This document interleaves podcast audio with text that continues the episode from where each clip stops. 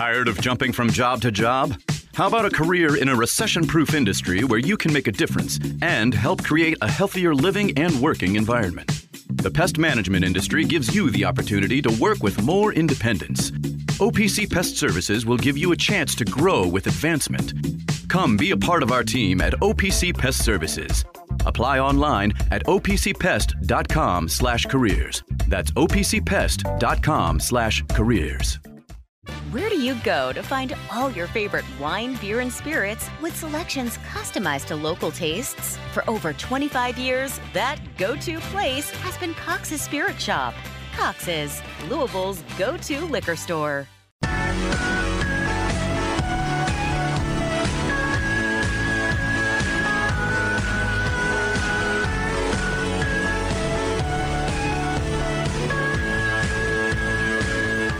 Be a part of the show. Text Bobby V on the UPS Jobs text line at 437 9680. All right, are we back? Are we on? Is this on? Is this thing on? Hello, can you hear me in the back? Raise your hand if you can hear me in the back. Good, thank you. They all did. They all did. Yeah, that was awesome. Ah, we got good guys back there.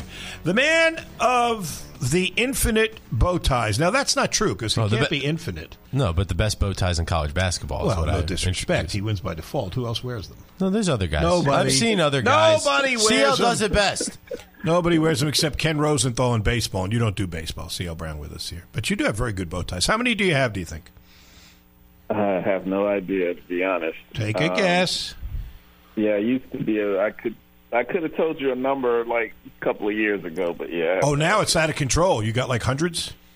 Well, it's been out of control. No, I, I, I wouldn't even say hundreds, but it's it's still it's, lot. still out of control. Trust me. Do you have any of the goofy ones, like the clip on, or are they all the ones you actually have to tie like a big boy? Oh yeah, nah, man, we don't do that clip-on stuff over here. it's, all, it's all authentic. Now, I thought you were gonna say goofy, like you know, I, got, I bought a couple around Derby, you know, with Oh. horses on it and LaFleurs and all that stuff. But uh, yeah, no, I don't. I don't do the clip-on. Well, I'll have to. I'll have to. I'll have to uh, co- uh, coordinate with you because seriously, I have like three, and I like them, but I don't have the guts to wear them yet.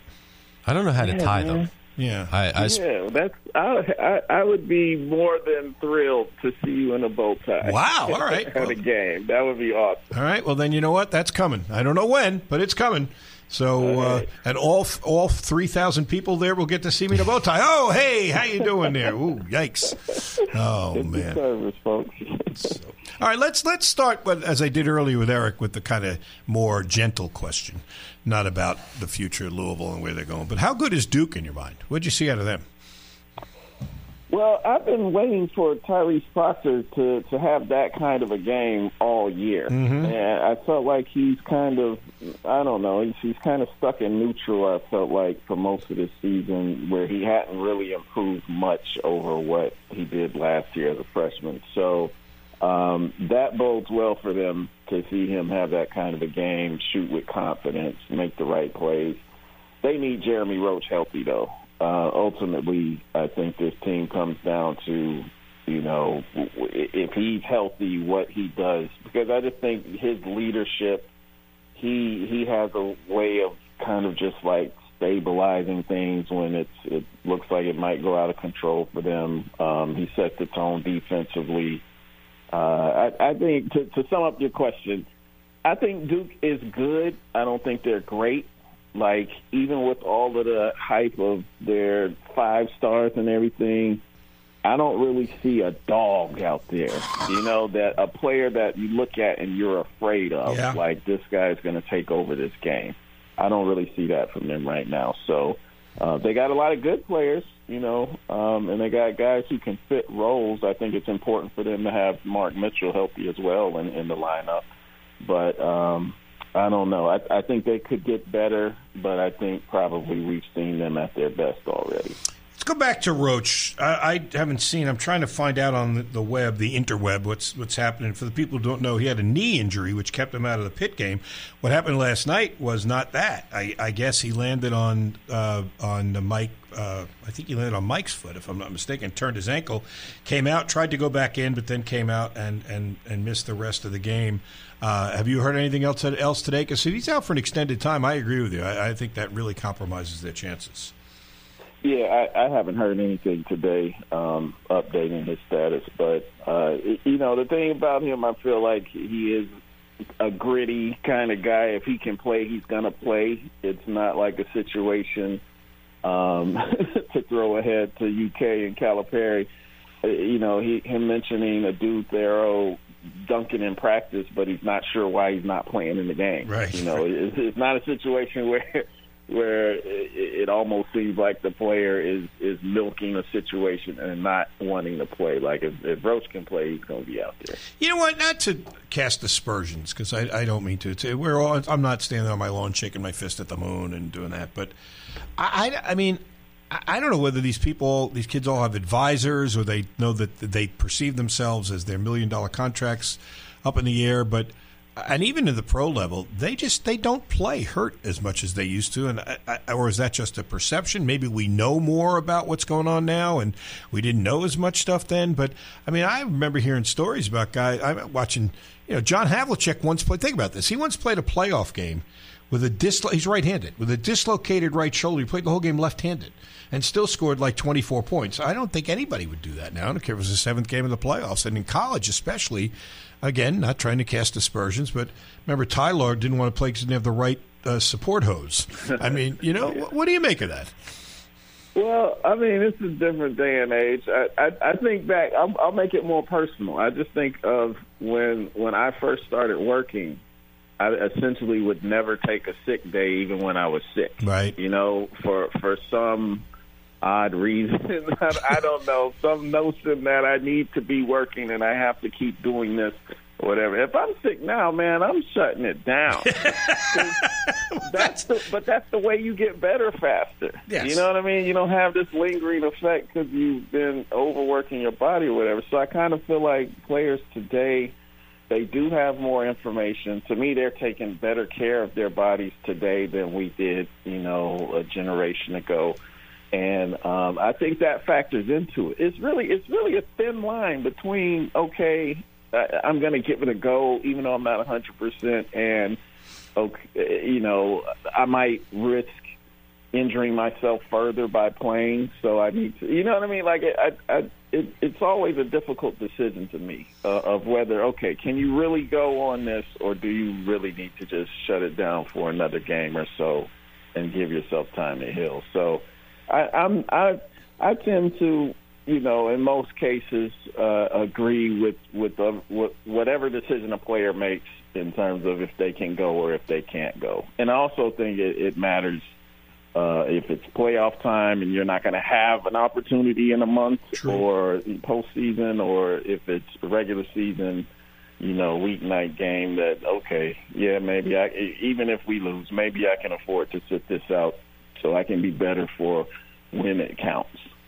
Well, the only thing I would say, in fairness, and again, now we're going to get political and people are going to yell at me, but the difference between an illness and an injury is if you have a sprained ankle, you're not really going to affect anybody else around you. If you came to work and you're sick, you could make everybody in the office sick. Then that's, I think we're much more sensitive to that than we used to be. I mean, that's true. Too. That's, I think that's for part sure. of it, and we should be for, for that matter. Like Nick is right here, infecting all of us today. He's sick as a dog. He came into work, and we're all. But I would, I would also say if my, if I got a hurt ankle and I'm trying to play through it, I might be making everybody else worse too. Well, that's true. I'm not going to play the same. Fair. That's fair. That's a good point. CL Brown's with us here. Let's get to this 600 pound gorilla in the room. I mean, it, it certainly doesn't look. We all. I can't say we all, but I don't know anybody who doesn't like Kenny as a person. If if they had an all nice guy contest, you know, like a pageant, he would certainly be one of the five finalists on the stage, and he might very well win it. He's a great guy, and he he's connects with people. Every time we play road games, I'm amazed. As soon as the game ends, there's like 30 people that he knows in that city that want to come and say hello. But they're clearly not getting a whole hell of a lot better. How much prob how much trouble is the program in right now going forward at the end of this year, assuming they more to make a change, and right now it looks like it's likely. I mean, are they starting all over again? Well, I think it would depend on who decides to leave and everything. But I, I really, man, maybe I'm naive in this, Bob, but I really think the pieces are here right now for a good team, a very good team. They just need a couple more players to to round it out. Because right now they have no depth. If you look at um, when when Kenny is playing the right five, and I'm gonna leave that at that. Um, they can hang with teams. Mm-hmm. They're, they're, you know, right there in games. They're in position to win games. You know, when they have to go deep onto the bench, that's when they they they lose a lot. There's a drop off there because you know of all the attrition and stuff that's happened this year. They just don't have depth on this team. But uh, they're also young and getting more experience, and next year would be the year where it should pay off. Um, so I, I, I don't think it's I don't think it's a deal where it's going to be prolonged more years of you know what the last few years have been here at U of L. I, I think they're really close to, to flipping this thing. And um, if if everything, if the core anyway, kind of stays intact, because I, I mean, I you know, I feel like the light switches come on with Brandon Huntley Hatfield. Yeah. I feel like Mike James, if if they were winning games, that he would be a star. Mm-hmm. People would be talking about him in that way. You know, um, I think uh, you know Ty-Laur has a has a big upside if he can. You know, I mean, lose some of this freshman immaturity that I'm that I'm yeah. hearing about. No, kind I agree. of his mental state. But the pieces are there, I think. I well, that leads to the question. Doesn't beg the question. That's not what begs the question means, but it leads to the question: Do the guys stay if Kenny doesn't stay? That's a good. I mean, I think that's a good question.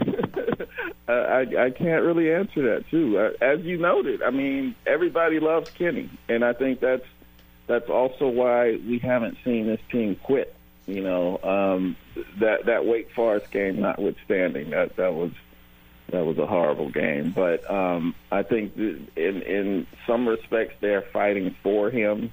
Um, I'm not sure that the kids still like they really internalize the job pressure of it, even though they hear and see what's going on. I, I, I don't think that they're like feeling like they got to play to win his job, but um, they're playing to represent what he's been teaching them and everything. So, you know, they they, they love him they want they want him to be around, and uh, I don't know if that would end up being a mass exodus or what. I, I think it would also depend on just you know who who they brought in, and and what kind of personality the next guy has. This team plays last year's team. Do you think they win? Do they win handily? What kind of game do you think it is? I mean, I'm not sure this team beats anybody handily. Yeah, that's true. Outside of what 20 points against Coppin State and then the Pepperdine game, but uh, no, I think this team wins easily. You know, um, I, I, I think they're better in in a lot of ways, um, but you know, this team has made everything hard. Like nothing really comes easy for this team. But I do think also, I, I still feel like the way the schedule was set up, you know, with the ACC, they knew Louisville wasn't going to be contending for a title or anything. So the toughest games were up front, so they can have the marquee games when football is over. You know, after the Super Bowl, and you know, um, uh, they can have have some prime time games. So the the way the schedule ends for Louisville is still very favorable, and I, I do think if they don't lose, you know, if they don't kind of get the will beat out of them with taking these losses now, I, th- I think they can win some games. Um, closing out the season. What do you see in the national picture? Who are your legitimate national champion contenders right now that you feel comfortable, confident enough to say, you know, if they played this thing 10,000 times, I think this team would be in the Final Four, you know, more than half or half the time because right now the separation seems so small, but there do seem to be a couple of elite looking teams. Who are they in your mind? Uh, I think UConn for sure, I would say, is, is the front runner again. Um, well, not that they were the front runner last year, but yeah, to I think right? after winning that title, just, the way they played, um, I think North Carolina is is playing at at a high level. Um, and the thing that surprises me about it is the way they're playing defensively. Yep. Uh, I mean, they they've really been shutting teams down. Wake Forest, uh, obviously, they weren't going to hit 18 threes again uh, on Monday night against Carolina, but they've they've got a pretty pretty good offensive, you know, uh, personnel and skill set on that team, and and they didn't get 70. What's crazy is Louisville is the only team in this nine-game winning streak for Carolina to get 70. They've held everybody else under 70, which is funny to me. But anyway, and for the gamblers out there, Louisville's the only team to cover the spread against Carolina the last nine games. There you go. But anyway, um, I think those two. I, I would say Purdue, but Purdue is really at a point after the last couple of postseasons where they have to prove it, and I think that's going to be an albatross going into March for them. You know, um, they they are playing great basketball. They do kind of have a chemistry and, and connection with everybody, uh, being on the same page. They play well, but until they get over that hump in March, which is a considerable hump. Like I can't say that I believe they're going to make a Final Four because I believe I believe they're going to lose before this. Yeah. You know what I mean? Yeah, yeah. Even though I think on paper they have a team to do it, I just I just can't see it. What do you uh, uh, um, just go ahead? I'm sorry. No, I was going to say that fourth team. I don't know. I don't know who I would say is is a cut above. Um, I would have said Houston uh, until their losses recently. Um, Arizona kind of stubbed its toe from where it was earlier in the year. Tennessee is kind of intriguing to me um, because of you know they play well offensively. They, they, I think this is a better team offensively than Rick Barnes typically has, and, and Dalton Knecht is is killing it uh, for them. Probably, I would say the number one transfer uh, in the in the nation this hmm. year, and getting him from Northern Colorado. So, yeah, those, those are my teams right now. All right, brother. Uh, it's good to catch up with you. It's good to see you last night, and uh, I promise you there'll be a bow tie on the horizon somewhere. I don't know when, but there will be in on review. All right, All right, give me a heads up beforehand. All right, I will. Thanks, brother. Take care. C.L. Brown. It's uh, always fun to talk with him. We'll shift our attention to the NBA in a minute. We'll have uh, Tim Legler join us. Before we do that, I want to give a big shout out to Matza Pie for dropping off some epic pizzas. You know, if you change, you just put one line there, it would be Eric Pizzas. Oh, nice. Eric, Crawford. Pizzas. Eric Pizzas. And focaccia bread for lunch today. You can't do much with focaccia.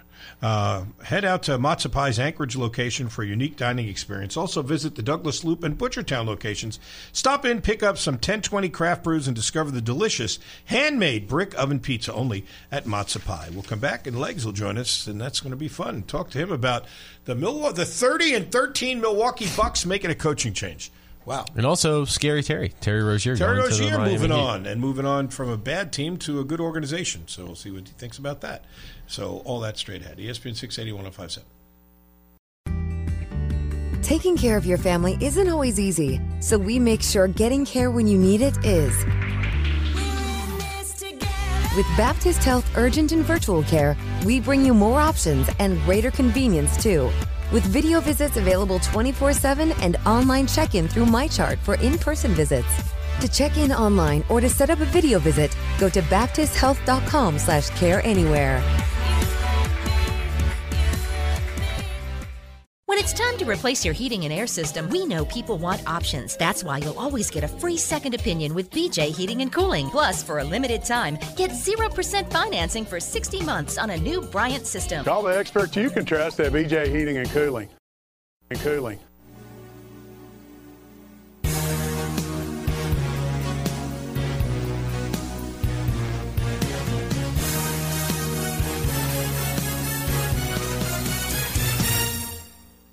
Be a part of the show. Text Bobby V on the UPS Jobs text line at 437 9680. Oh, it's always a pleasure when we get to welcome our next guest to the program. NBA former NBA player, NBA analyst Tim Legler joins us here. And what a week in the NBA stories all over the place. So, legs. By the way, you don't mind if my son eats lunch while we're on the air. do you? Really? You're telling him this? Yeah, yeah. I'm good. I'm good with it. Absolutely. I'm actually kind of hungry myself. I'm, having a salad. I'm trying to eat healthy over here. that's so- All right, good. Good for you. Good for you. Very smart. Thanks. All right. Speaking of very smart, uh, how smart are the Milwaukee Bucks? 30 and 13 making a coaching change. You've been in that league. You know it's got to go beyond, way beyond their one loss record. Problems in the locker room, problems with the star. What, what, what do you make of why they did what they did? Yeah, all right. Well, first, let me just say, Bob, that you don't make this move unless you know for a fact this is what Giannis Antetokounmpo and Damian Lillard want. Period of story. You know, those guys are going to deflect, I'm sure, when the questions come up. Oh, you know, hey, I had nothing to do with it. Organization, I don't get involved in those kind of decisions. You know, we all know that's a joke because if this guy's popular with those two players, Adrian Griffin, then you're going to keep him regardless, and you're going to try to work through your issues. And the big issues have been with this team the dramatic step back they've taken defensively. I mean, they're just putting up, they're, they're getting numbers put up against them every night that don't really make you feel like they legitimately can win a title. Um, and I've, I'm on the record as saying you don't need to be top five like defensively to win a title anymore. I, I think the league is so offense centric that you you can be at least an adequate to above average defensive team, and you can still win if your offense has enough firepower. Their defense is not adequate, um, and and it's it's it's a variety of reasons. I think. Look, you lost Jrue Holiday. You replaced him with Damian Lillard at the point. So at the point of attack, you're not getting anything close to what you got with Jrue Holiday. Pressure on the ball, fighting over screens, you know, switch ability onto twos, threes, and fours. You don't get any of that stuff with, with Damian Lillard, and we've all known that about Lillard, but we didn't care as much because he was having to carry the load to such an extent in Portland. No one really cared about that end of the floor. Well, now you go to a team that is, is used to being very good defensively. That's a major step back at the point guard position. They also play two bigs, and by bigs, I'm, I'm including Giannis in that. Um, even though he's an elite level athlete and a defensive player of the year, he's still a guy that's you know his first couple strides defensively when you're trying to move like a 22 shoe to, to get from spot to spot, mm. and you've got Brook Lopez on the floor too, and Khris Middleton who has lost a step with all the injuries, and a Damian Lillard. This just doesn't resemble the same suffocating defensive team that won a championship, and so the personnel is is a factor. But obviously, Damian Lillard, Giannis Antetokounmpo, and the front office believe it's a lot more than personnel. It's scheme, it's adjustments, it's preparation, it's all of those things. That's clearly what they're what they feel like they're lacking. So, despite how unfair this is to Adrian Griffin, and let's make no mistake about it, first year head coach, you got a 30 and 13 record, you're second in the Eastern Conference, and you get fired. It's really no precedent for that ever happening in the league, really. Um, so it's unfair to him, but it's also honestly what they need to do to try to win a championship in this window that they've got Damian Lillard paired with Giannis Antetokounmpo. That's that's what it comes down to, and they just don't feel like this defensive preparation is good enough to get them there. Do you see? I mean, you already talked about the personnel difference, and that's very big, obviously. But did you see them philosophically change anything noticeable that you could see? No, the only thing that, that, that I noticed, and this is this is league wide. This isn't just the Bucks. I think so many of these teams are scoring so easily because of the nature of what the league looks like now and the numbers that are being put up that they get caught up in the mentality of trading baskets Mm. a lot of nights. And I didn't feel like that was the case the year that they won it, or the two years prior to that when they were the number one seed in, in the league and they came up short in the playoffs. So they had really a three year stretch where they were a championship contender and they got it done in year three. The first two, they were even better defensively. And I felt like they, they just had the look and feel of a team that wasn't going to rely on shot making to beat you. And that doesn't look like that's the case with them anymore. They get caught up in trading baskets. They get caught up in trading three point shots. They take quick threes. They do a lot of things that are disadvantageous to you defensively. But again, that's league wide. That's all over the place. It's not just the Milwaukee Bucks, but I do feel like when I watch them play, how easy it is to score on them is kind of alarming. And I've been feeling that way all year. I've been talking about this really since the first few weeks of the season um, with the Bucks. It was just glaring to me when I watched them. Uh, you know how much more porous they were on that end of the floor. Tim Legler's with us here. I, am glad you brought that up. I was going to talk about that later in the interview, but it seems like a logical next question. I mean, I look back at the games now. And I that nobody wants to go back to the the Knicks of you know an, an 84 to 79 playoff games when they were when every game was hand to hand combat in the Eastern Conference playoffs, but I, I, some of these games I pick up and I look at and I say, well, that must have been double overtime because the game was 144 to 139. But I mean, eh, then I look at it and I say, well, I don't know. Yes, yeah, some of it's philosophical, but some of it maybe just simply the fact that if you were looking at games that were in that interim, you know, not the really like in the NBA, the average team scored 120 points, like in the 19 60s, early 1960s. Then by the 70s and 80s, they were barely getting to 90. So I'm somewhere in the middle there. You say a team maybe was scoring 112, 115 points, and you see a team right now that scores 135 points, but they made 23 pointers. So if they were just two point shots, they would have been averaging about 115. So is right. it ju- is it just the number of three point shooters that are on the floor and the willingness that the teams have to shoot them?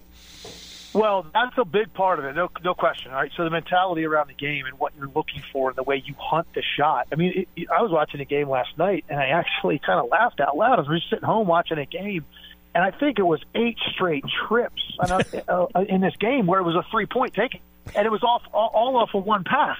So they're coming up and they're flaring out to such an extent. That's the shot they're hunting, and the analytics have told them that this makes the most sense. Mm. This is the most efficient way to operate offensively. So that's part of it. And there's another part of this too. And look, you talked about the defense and the mentality. I played in the '90s, and you had to have a lead pipe in your sock to get to the rim because you were going to get, you know, you were going to be felonious assault if you tried to get to the basket. So, so I hear you on that. They've definitely, obviously, relaxed the rules to take away contact on the perimeter. You know, guys now you're worried about hitting a guy that's up in the air because you could end up putting him on his back, and there's going to be replays. Now, there's going to be 18 different angles in slow motion, high def. They're going to go take a look at it. You're going to get suspended. You're going to get ejected. Like they've taken that out of the game. They've taken physicality on the perimeter out of the game. So that's that's part of it. And then the final part of this, and, and this is where I'll give the modern player credit. There are just more high level, highly skilled shot makers yes. in the league than ever before. There, there are just more guys that can make sidestep threes, step back threes, that can you know shoot mid range jump shots, that that are you know athleticism and getting to the basket against a more porous defense because they lack physicality. So I'm going to give the players credit too because what they're working on in the off season to add all these things to the repertoire is just stuff we didn't do when I played. Now, if you don't have a sidestep three in your in your in your bag as a perimeter player, like you're you're like a dinosaur. Like everybody's got that shot. And so it's a combination of all of those things the mentality, the more skilled players on the floor, and then the rule changes. You add it all up, and you get a night like we had uh, two weeks ago where we had 10 teams score 130 points in the same night. I mean, it's it's insane to think about those kind of numbers now. But you watched the game where they shot eight threes in a row. You must have broken out into a little bit of a cold sweat. You must have been thinking, "Boy, was I wrong place at the wrong time." oh, well, you got. I mean, I, I think every single night I watch this league, and I, you know, and it's it's it's it's not just even like the number of guys, you know, and the green light that guys have. Because I, I would say, look, obviously, I mean, I was I was a shooter on the teams I played on that had the green light. The problem is you just didn't process what a good shot was the way you do now. Yep. Like you thought about those things, and the ball was going to go inside first before it came out, so it was different. But I think what what I envy more than anything are watching shooters, like particularly like a role player shooter like I was, literally not have a shot that they can possibly take that their coach would consider questionable. And I don't know like what that would feel like, the mental freedom to just literally take any shot you want and nobody on the bench even changes their expression. It's the craziest thing I've ever seen. But but that's that's where we are. I mean, you know, and I, I always felt like I could shoot when I wanted to, but it was just like the the way the game was played was different. So you just you you had a conscience about it. Like you know, this is not what we're trying to get right now. Um, and it's that's what I look at every night, and I envy these guys that you know play like 20 minutes a game like I did, that come in the game, and the first time they touch it, they jack a 27 footer, and there is not even a batting of an eye on the bench. And it's just like, wow, that would be amazing. You know, for somebody like myself that I think had a pretty good shooting stroke and pretty good range, I, I would be amazing to play with that kind of mental freedom. it is true. That is absolutely the true. It is is ready, fire, aim. That's the mindset now, man. They just come out and tee it up, and every and that's the other thing. It's at every damn position on the floor. I mean, it's not like they got two or three guys that are designated shooters If you're playing, you're allowed to tee it up for the most part. So no, that's another that's another great point. Like the teams I played on, there were two or three guys on the roster that kind of you that were taking the vast majority of the three point shots. And honestly, most of the teams I played on in the '90s and, and around the league, it wasn't the point guards. Point guards weren't taking threes. Right. It, they, they were setting up those two or three wing players on every team that could take the shot and take the shot willingly and, and not have any repercussions for it. But now you literally have, you know, 12 guys probably out of the 15 on your roster that can shoot the shot whenever they want to. So it's, it's, you know, all of that adds up to what we're talking about. And so now here you are midseason, the Milwaukee Bucks look at their team and they know, well, we obviously have more than enough firepower, but they're concerned – that when you've got to beat, and they're basically their their gauge is the Boston Celtics. Like that's who they're looking at, to a lesser extent Philly, but they're looking at the Celtics, and they're looking at you know a couple teams out west that can put up big numbers, and they're saying, wow, you know we can't we get into shootout. I think what happened with the Indiana Pacers beating them four times. Who, who are the fastest paced team in the league and mm. the highest scoring team in the league? I think that is what really alarmed the people internally mm. in Milwaukee. Like this is a this is a basically you know, and Indiana's been a nice story this year, but they're still, you know, slightly above probably a 500 team. Let's say they're a, with Halliburton staying healthy, they probably win 44 games, 43 games, something like that. And this team is coming at us with no respect or regard for us whatsoever, to the extent where we can't adjust in four straight games to lose to a team like that. I think that's what started this. Um, and then you know, some of the results lately just got to the point, and I said, like I said, there's no question this is a full endorsement for Giannis Antetokounmpo and Damian Lillard, even though you know that that will always, they'll always be protected from that. I'm certain of it. That conversation had to take place because you can't make the move unless you know they're endorsing. Is Doc a guy to bring that defensive mindset that they would need? I got some questions about that because I, you know, was I lived in the Philadelphia market for a long time. Still, still have a home in that area. Um, and so I was at a lot of those playoff games when he was in Philadelphia, and and even with the Clippers when I was covering the Clippers, and they were they were you know every year they were kind of in the mix to win the title, and they would come up short um, different areas. Um, you know, I think defensively he will definitely be better, just be just from experience. Um, you know, that Adrian Griffin doesn't have the experience that Doc Rivers has with his personnel making some adjustments. My my biggest question about this with what the Bucks are trying to do, which is say title or bust. Mm. Period. We have to win a title this year, um, and that's how they feel about it. Doc has had some issues in big moments. Mm-hmm. I mean, and that and where he has been really scrutinized with some decisions, late game stuff, and the way the offense would slow down and stall. Now, look, some of that was flat out. He had a player in two players in Ben Simmons and James Harden who both sort of ran from the light in pressure situations in the playoffs. I get that, but uh, but you know that falls at the feet of the coach to figure out a way to be able to get around that somehow. Um, he wasn't able to do it, and then the teams he had with the Clippers, you know, there were multiple teams that he had that were favored to win series or make a legitimate title run, and they just never got close. You know, they had some injuries and whatnot. So there's always some some excuses and reasons for it. But I've always kind of looked at Doc as a guy that, like, in the pressure moments, I think there's definitely something there that, like he kind of freezes up a little bit, and so now you're you're bringing him in basically for half a season to win a title, mm. or you're going to consider this a uh, you know a failed season. And so it's it's an interesting decision to me, an interesting choice. But they clearly just wanted someone with a ton of playoff experience, and he did win a title in 2008, so he's a championship winning coach. But you know that's that's 16 years ago, mm. um, and and now and he's had more failures since then that of teams that I thought had a real chance to make a run and they just didn't do it. So it's it's just an interesting decision, an interesting way to go. But I just feel like there was something going on in that locker room where they the, the top guys particularly did not buy in to Adrian Griffin's message or have faith that this was the right guy to lead them through what they're going to have to go through and win 16 games in the spring and early summer. Yeah. Talking to Tim Legler here on ESPN 680 1057.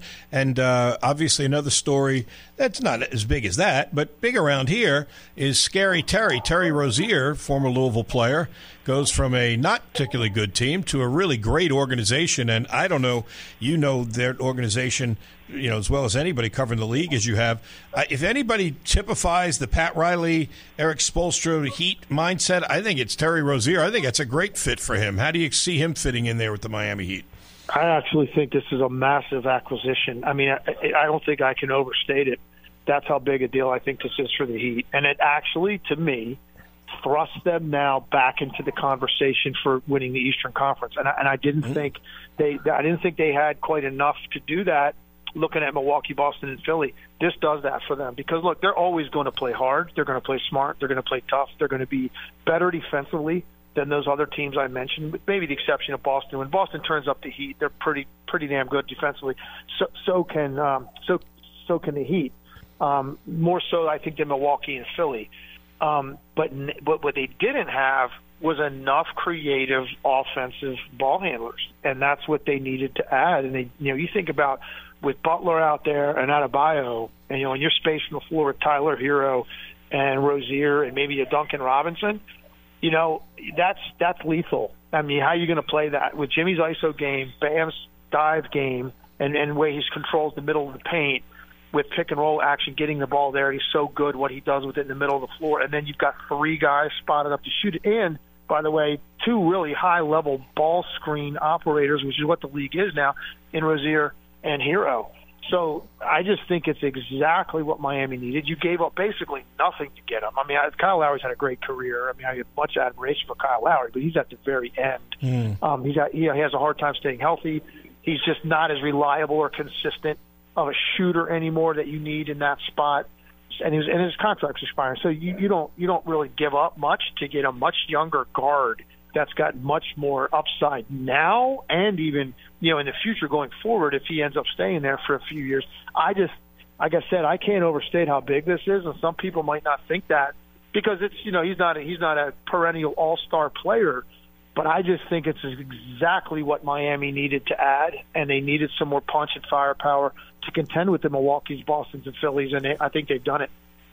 ESPN 680 1057. Tim Legler with us before I let you go. I got to ask about my guys, the Knicks, who um, the trade deadline in the league comes up February 9th. They got OG Anunoby and they got rid of RJ Barrett and Immanuel Quickley. And I like both those guys, especially Quickley, who I think is terrific. But the discussion was uh, they have a glut of guards, and this could have been a move to lead to other moves. Do you see them doing something else before the trade deadline? Yeah, I think they're going to be active. I actually th- think this is going to be one of the more active trading deadlines we've had. A lot of times it is a lot of talk and then there's just nothing that's right. really of consequence. I think it's going to be different this year. This league is now set up in a way that you have the haves and the have-nots. And if you don't have, so there's really three tiers: championship contenders, purgatory, and then bottom feeders. Okay, so the bottom feeders, their teams usually in rebuild mode. There, there's a good chance those teams will be looking to jettison off a veteran or somebody that's a, you know could be a really good rotational player on on a championship contender, looking to get picks or younger guys back in return. So you're going to have some of that. And then the, the, the top tier contenders now, because there's so many teams in the mix. You're not talking about three or four teams here that actually could make a title run. I mean, you might have six, seven different teams, maybe more, that legitimately have a shot. And if that's the case, those teams are more likely now to do something. Where in the past, if you had like three teams, they're all looking at each other. They're kind of going to thinking about maybe standing pat because they don't want to mess anything up because they're they're on the very short list. That list is a little bit longer now True. of teams that can that can make a run. So I think there's more teams that on that level to, get into to the to play, and then you have the final group of teams, which I call you know the NBA purgatory. Those teams that are in that you know mid 40s in wins, tough.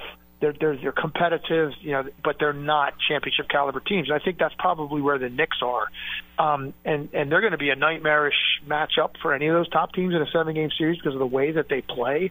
Uh, they could drag out any of those teams in a long series But how do you get over that? How do you get over the hump? You, you still need to continue to add, and and so I think the Knicks could be players. Now, by the way, I love the, the Anunoby pickup because he fits better with what they're doing. He's a much more consistent open three point shooter than Barrett. Barrett's a high usage ball handler. That doesn't fit with Randle and Brunson. It, that was very difficult for him to, to be to be in rhythm enough. I do like Quickley a lot. It's a shame to lose a guy with that kind of punch off your bench. That it could be like a sixth man, you know, Jordan Crawford, mm-hmm. Jordan Clarkson, uh, Jamal Crawford, Jordan Clarkson type guy. That's what he is. But unfortunately, you got to give up, you know, a lot when you want to get a certain guy. I think Anunoby spaces the floor better, and then he can guard four positions at any time. He's one of he's a he's a first league all caliber defensive perimeter player that Barrett and Quickley were not. And I yeah. think the combination of the two is something that Thibs really wanted. We got to go, Tim. Thanks so much. I appreciate the time and the visit, and we'll talk to you again hopefully in the near future. Take care of yourself. Definitely. Absolutely. Look forward to it. All right, Tim Legler. Thank you, folks, for being with us here on this uh, Wednesday on ESPN 680 1057. Uh, we're stepping aside unless you know something I don't. I'll be back at it with you tomorrow, and um, we will see you then. It's uh, Strebel coming up next, ESPN 680 1057.